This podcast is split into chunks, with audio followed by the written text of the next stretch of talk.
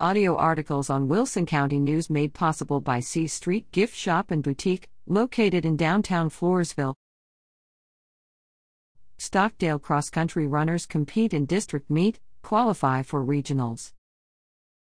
The Stockdale High School and Junior High School competed in the District 26 3A Championship October 12 and had the following results.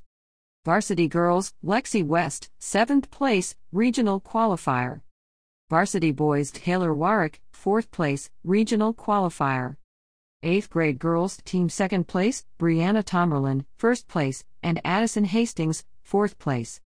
8th grade boys, Trenton Gordon, 2nd place, Monroe McGuffin, 10th place.